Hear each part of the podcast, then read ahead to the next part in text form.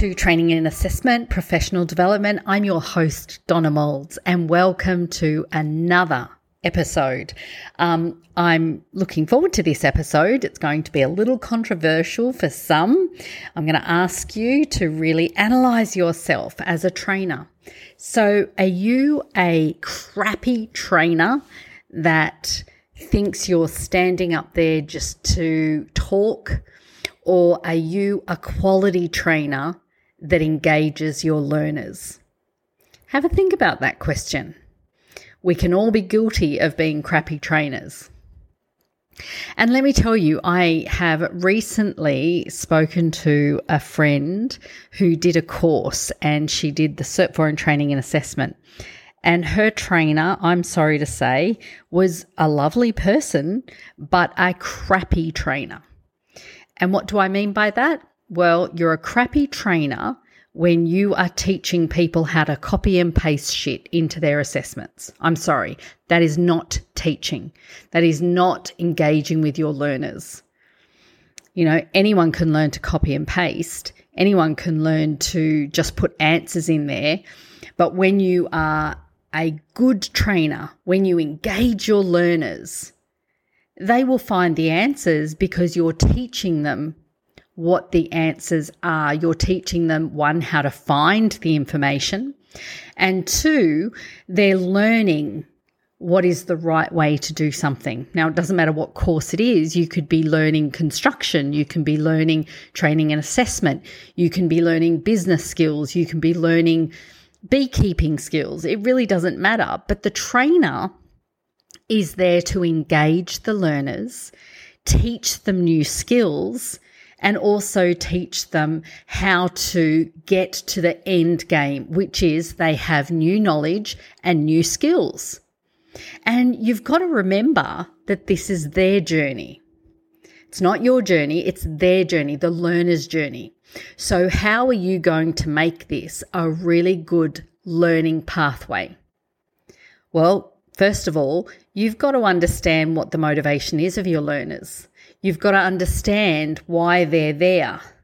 You know, and there are different reasons why people learn. It could be professional development. It could be to learn a new career. It could be just to learn new skills and freshen up.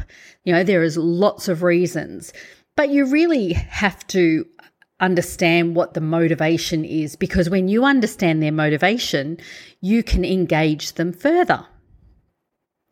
So, how do we open up learning pathways? Think about this for a minute. How do you open up your learning pathways? Think about the last time you had to engage in learning. What was that experience like? Was it positive? Was it negative? Would you go back to that facilitator, that trainer, ask yourself those questions. And if not, why not? And if you go, hell no, I'd never go back, what are the reasons you wouldn't go back? Did they not engage you? So, are you guilty of some of the experiences that you've had? So, what I want you to think about is what opens up your learning pathway to think about, well, what could open up your learner's learning pathway?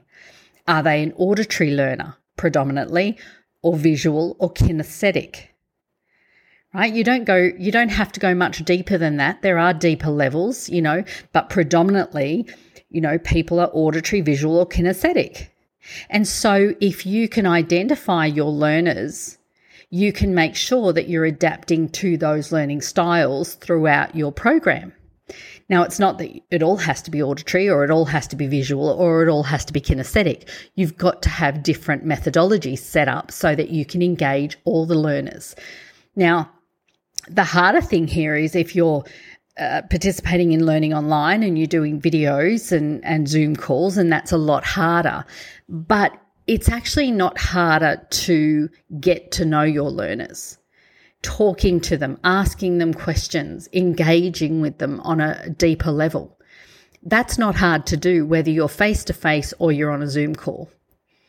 You can still see, if you're on a Zoom call, make sure they've got their video on because you can see when you're engaging them. You can see their eyes light up. You can see them getting excited.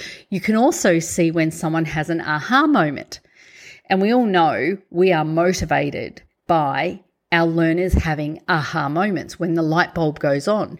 That motivates you as a facilitator, as a trainer, more so because you go, they're getting it. Fantastic. This is what we're here for. So you've got to think about the questions you could ask. Now, if you really want to enhance your training skills, and I've said this in many, many other podcasts that I've done, if you really want to engage learners and you want to have a greater experience and you want to become a better facilitator, doesn't matter what you're delivering. If you want to become much better and get better results from your students, look into becoming an NLP practitioner. Even if you just do the practitioner, not the master practitioner, that will give you amazing benefits as a facilitator. And I know that you can find plenty and do it online. Find a reputable um, organization that delivers this and participate in this and make sure you fully participate and do the coaching sessions and all of the assessment stuff because that will really bring out your skill level a lot to, to a greater degree. So, when you start to understand and you start to build more skills, you're going to engage your learners at a much higher level. And let me tell you, that's a much nicer experience for everybody, not just yourself, but for your learners as well. When you can really engage your learners, open up their learning pathways, and ask more questions. One of the most powerful thing you can do is ask your learners, like, what brought you to this course? What do you want to get from this course? And listen to their answers because that's going to give you some hints as to how you can engage them at a much deeper level. So, no matter what they're doing, how they're learning online, face to face, I know face to face is a bit difficult at the moment, but if you are doing online learning, you could do a questionnaire and send that out to them and have them write their answers. Then you will have a greater understanding because they've taken the time to write down what their motivation is, why they're learning what they're learning at the moment. Where is this going to take them? Is this a stepping stone to a career change? Is this going to get them a pay rise? What's their motivation? We all have a motivation when we enroll in a course, and it doesn't matter what the motivation is. But when you figure out what their motivation is, you can keep them engaged. You know, when someone's uh, waning and not attending as many sessions, you can engage with them and remind them, hey, remember you said this was your motivation for learning. You know, I know you're looking to go for that pay rise or you're looking to go for that promotion. So let's keep you on track so that you can achieve that. You know, so when you get to know your learners, imagine asking them five questions. Whatever those five questions are, those five questions are going to give you more insight and then you become more engaged in the process. And that way you then engage your learners. So remember, I said this is their journey so, finding out what their journey is, keeping them motivated, you can achieve the results. Now, we all want people to succeed. So, when someone enrolls in a course with you, you want to see them succeed. So, as you're going through it, you also keep your learners engaged because you keep them motivated by saying, Hey, you've achieved this. You know, that they might have 10 units of competency or they might have um, an essay to complete or uh, but it's keeping them motivated and saying hey you're halfway there. You're on the right track. Show me your draft and i can guide you. So there's lots of things that you can do to keep them engaged. Ask yourself have you ever gone through a program? Have you enrolled in a course and your facilitator kept you engaged? Or were you just a number well, you just enrolled and you really never heard from anyone. If you didn't show up, they didn't care. Now, you can be that trainer, but why would you want to be? You're investing in your future as well. So, when you invest in your future, you become a better facilitator, you are more experienced, and you will then open up doors for greater opportunities. So, engaging your learners has many benefits. I hope you got a lot from this small podcast because let me tell you, I don't need to talk to you for an hour to teach you how to engage your learners. Ask them questions, get involved. And also, make sure you know why you're doing what you're doing. Why are you a trainer? Are you good at it? Become better.